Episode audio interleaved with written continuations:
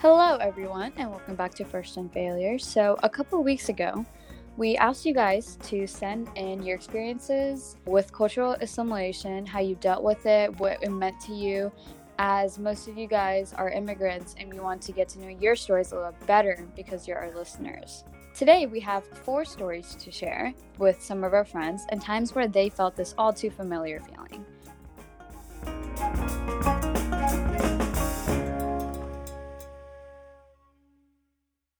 First one of our four stories is by our friend Gabby.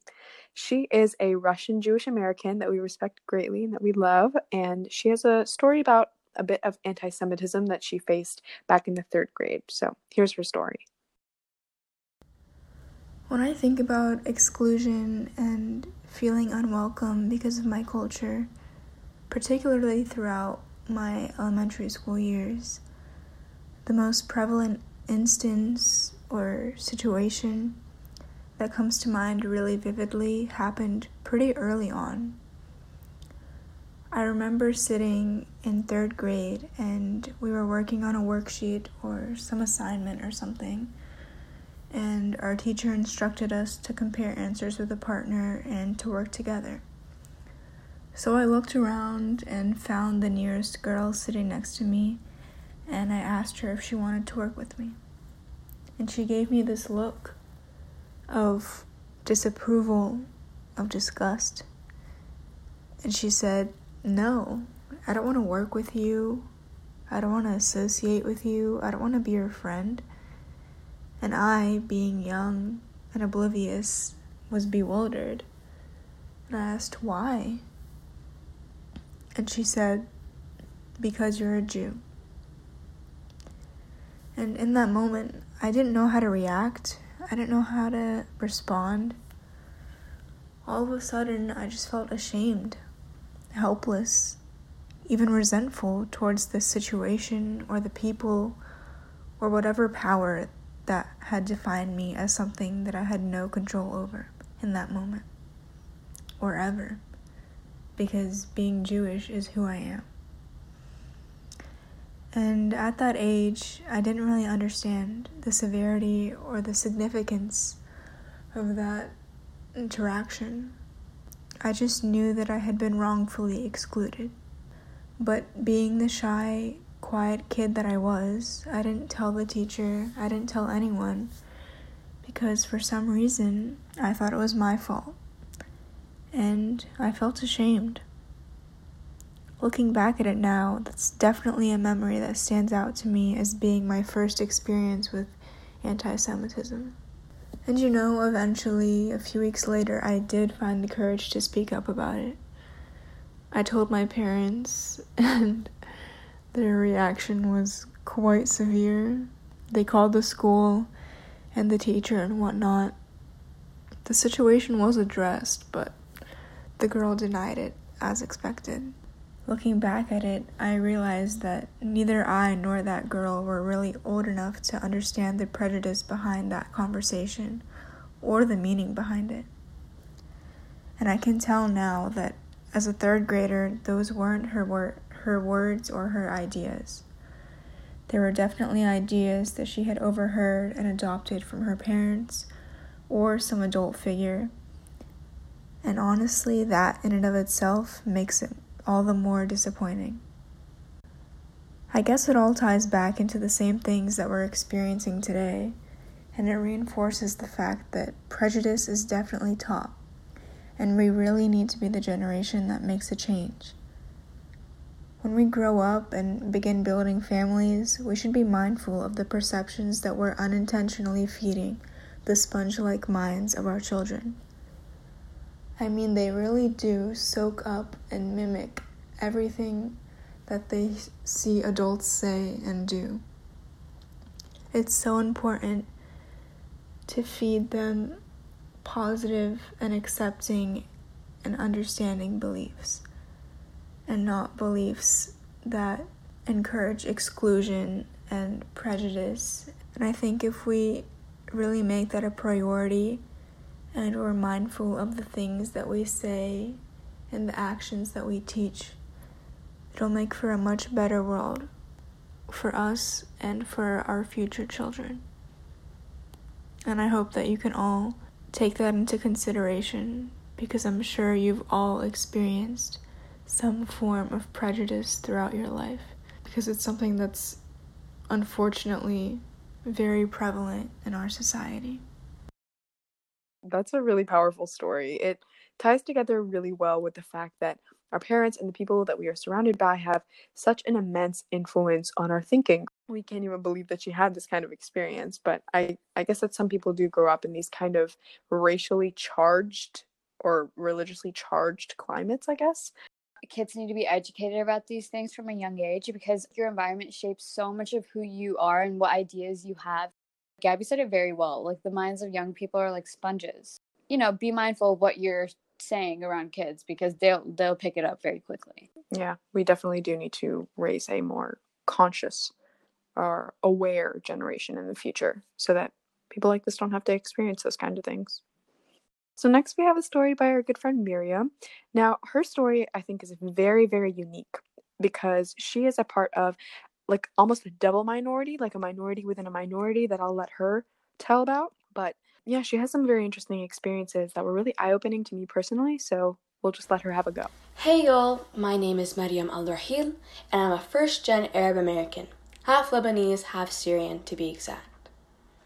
I feel for a lot of first gen kids, our whole lives almost seem like this fight to fit in with the majority.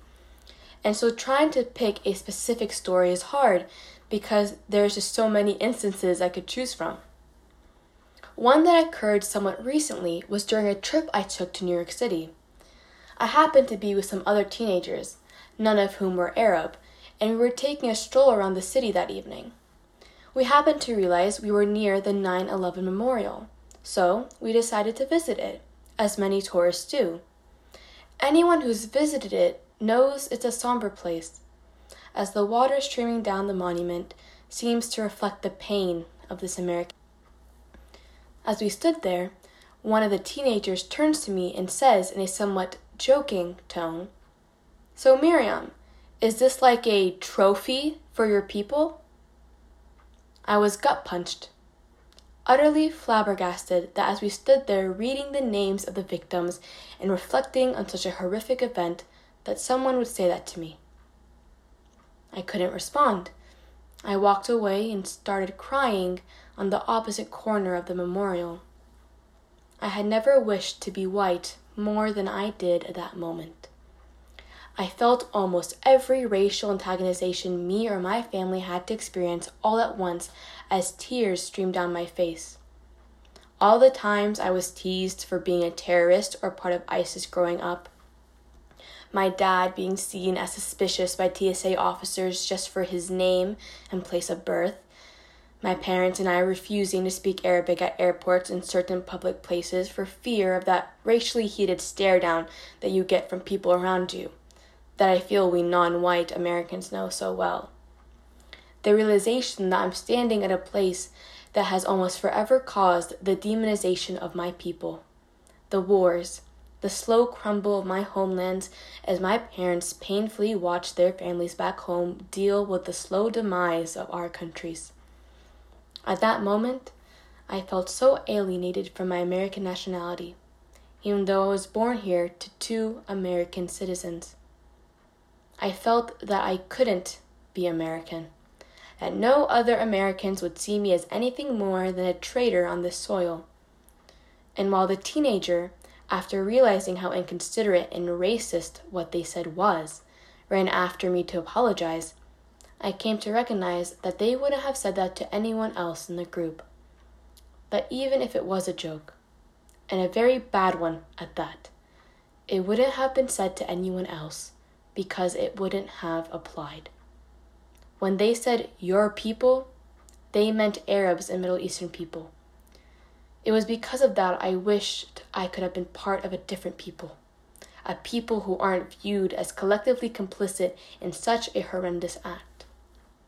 However, to transition into another facet of my identity, I've realized that to some Americans, my religious identity seems discordant with their view of what an Arab is, and it somewhat confuses them as to how they should profile me. I'm an Arab Christian, Antiochian Orthodox to be exact, and for some reason that fact is ludicrous to many non Arabs. I cannot even begin to count the amount of times this has happened to me, but whenever someone finds out I'm Arab, they always start motioning circularly around their head, stating, Shouldn't you wear that scarf thing? Which is their terminology for the hijab that Muslim women choose to wear for modesty purposes. I then have to go through the explanation of, no, because I'm not Muslim, I'm actually an Orthodox Christian, which is almost always followed by the, oh, when did you convert? To which I answer, I never did. I was born Christian. To which they usually respond with, When did your parents convert? Leading me to having to tell them that not all Arabs are Muslim and vice versa, and that Arab Christians have existed for centuries because, literally, for Christ's sake, Jesus was a Middle Eastern man. Nonetheless, I can never help but notice how when I mention my religious identity, I become an enigma like some kind of Arab unicorn that shouldn't exist. It somehow always made me feel less of an Arab. That for some reason I was missing out on an important aspect of the Arab American experience, since a majority of Arabs in today's day and age are Muslim. That my validness, per se, as an Arab wouldn't be questioned if I just was Muslim.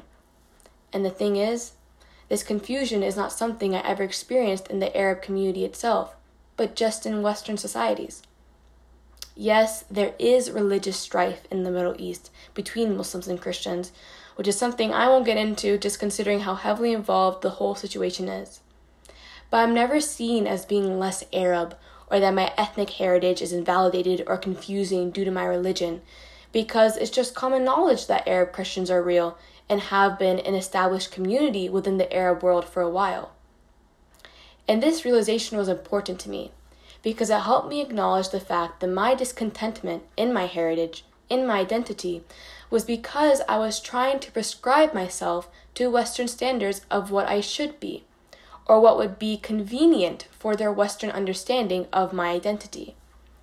It would feel much easier to have a last name of Smith and a European background so that I could avoid racial profiling and teasing.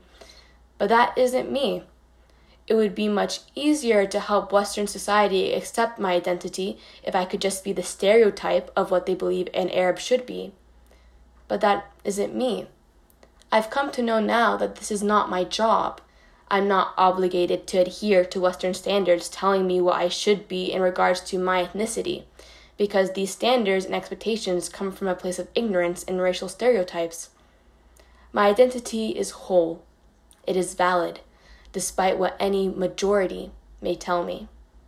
The blending in with the majority is futile and worthless because it is a social construct used to stifle diversity and hinder cultural education and appreciation. Uniqueness is the essence of the human existence, and it should be embraced. I hope this sheds some light on my experience and view on this topic, and thanks again, guys, for including me. I find that I'm really only part of one minority, yet Miriam's experiences as a minority within a minority are so powerful.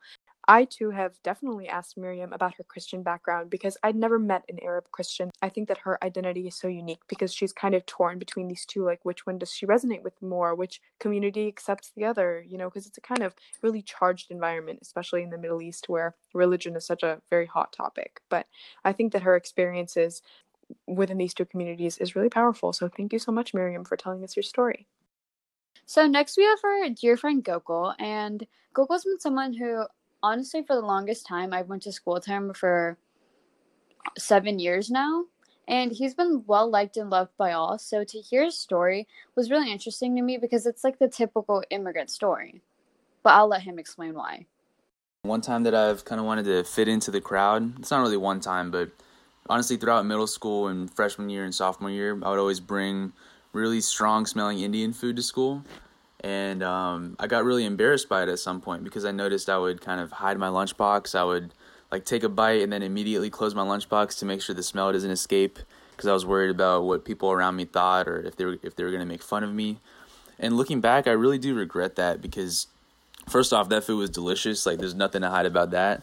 But also, like I shouldn't have really cared about what other people thought, like whether they would make fun of me or whether they would like um, be like, "Yo, your food so, smells so bad." Like I shouldn't I shouldn't have really thought about that too much because at the end of the day, that is my roots, that is my people, and um, like now nowadays I'm a lot more proud of where where I come from. I'm more educated about my culture, and I think that's really important because there's definitely people um, people that I know like younger kids that still experience that. They kind of like are not really proud of where they come from. Like they wouldn't really bring Indian food to school, but honestly, like I would really encourage that because like learning more about your own culture, learning more about your own roots is really important.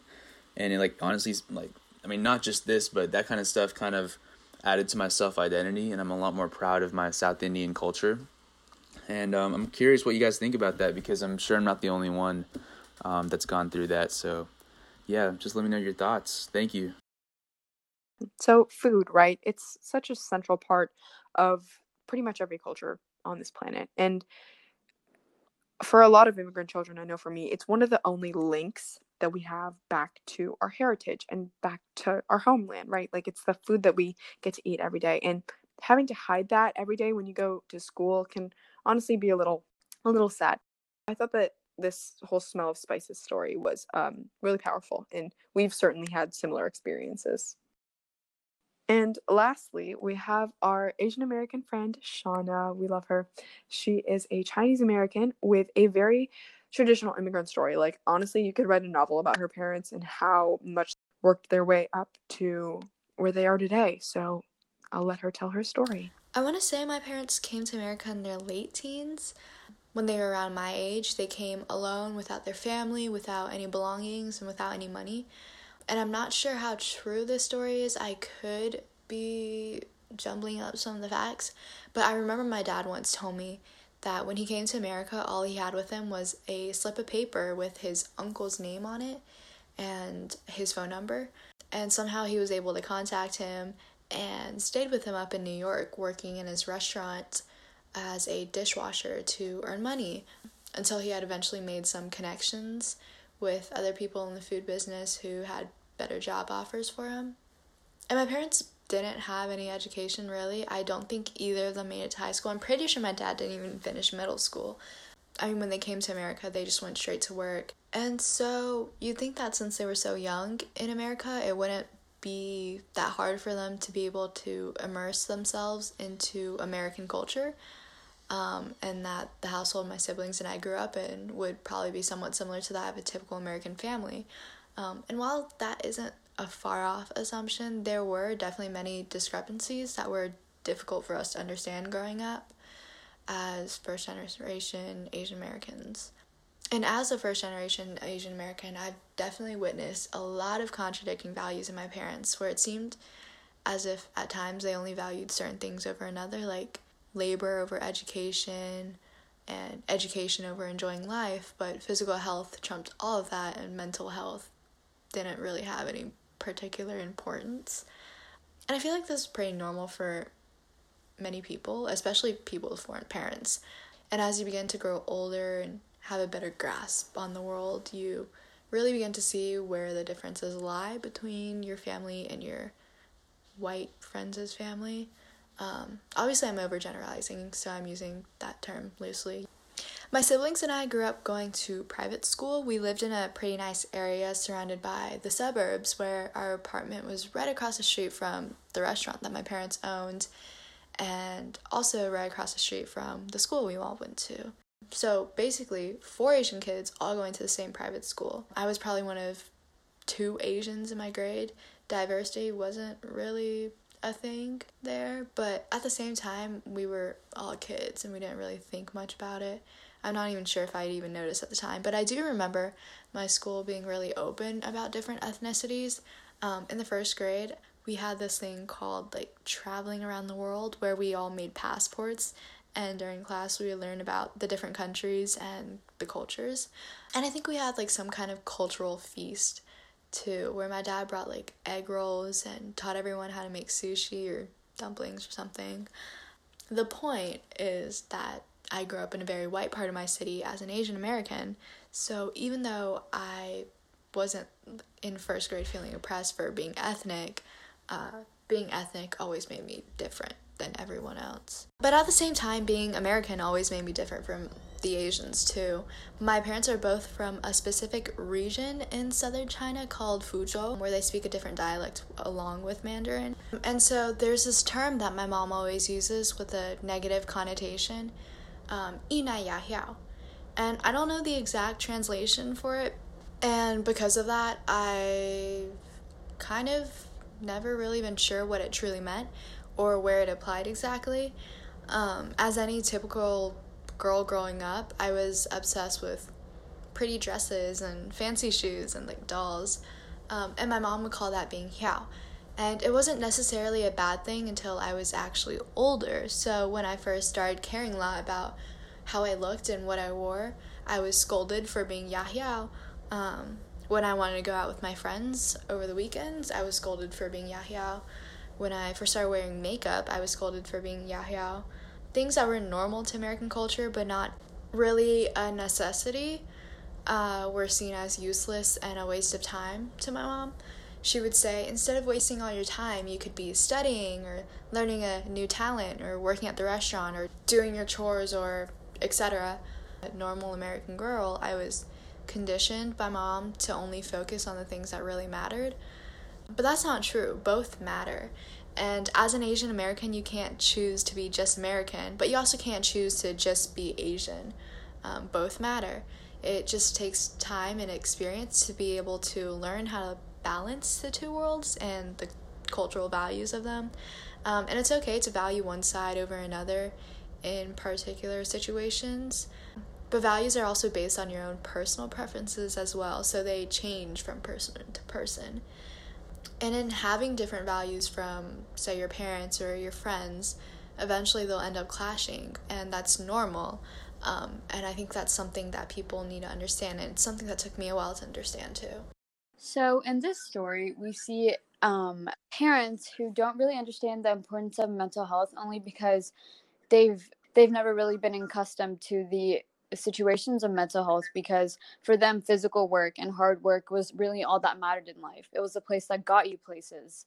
But that's not always the case and i can really resonate with how she was feeling because my parents were the same way.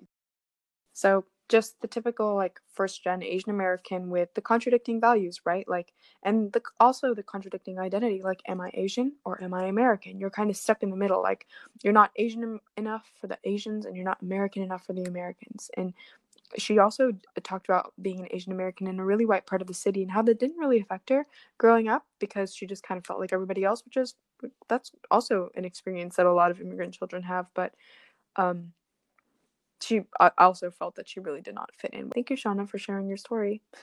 Now we're going to move on to the social news of the week. So, Trisha, take it away.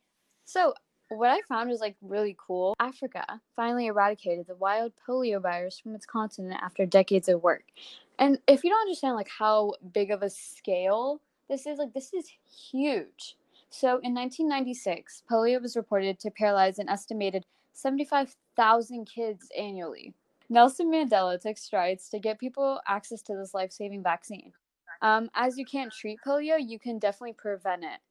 And the World Health Organization polio eradication efforts Rotary International, and the Bill and Melinda Gates Foundation all helped to eradicate this virus. And now that it is eradicated, I think that that is such a big deal because this polio hasn't been prevalent in developed countries for, dare I say, decades. Today, only Afghanistan and Pakistan still have cases of this virus, which is great. But it is also a shocking reminder of where healthcare money really goes to. Literally, think about it. Franklin D. Roosevelt got polio, right? And that was what 1940s. That's a long time ago. the The Western slash developed world eradicated this quite a while ago. It shows how much more difficult it is to eradicate these things from less developed nations. That's great news out of Africa that they finally eradicated the wild polio virus. So that was today's episode. Thank you so much for listening, and thank you so much to Gabby, Miriam, Gokul, and Shauna for telling us their stories. We appreciate you guys so much. Remember to follow us on Instagram at First Gen Failures. You can stream our podcast on any podcast streaming platform. Um, the most popular ones are, are, of course, Apple Podcasts and Spotify. If you don't have those, you can also listen to our podcast on YouTube. Just search First Gen Failures Podcast, and we will be right there. So, thank you so much for listening, and we hope to see you guys next week. Bye.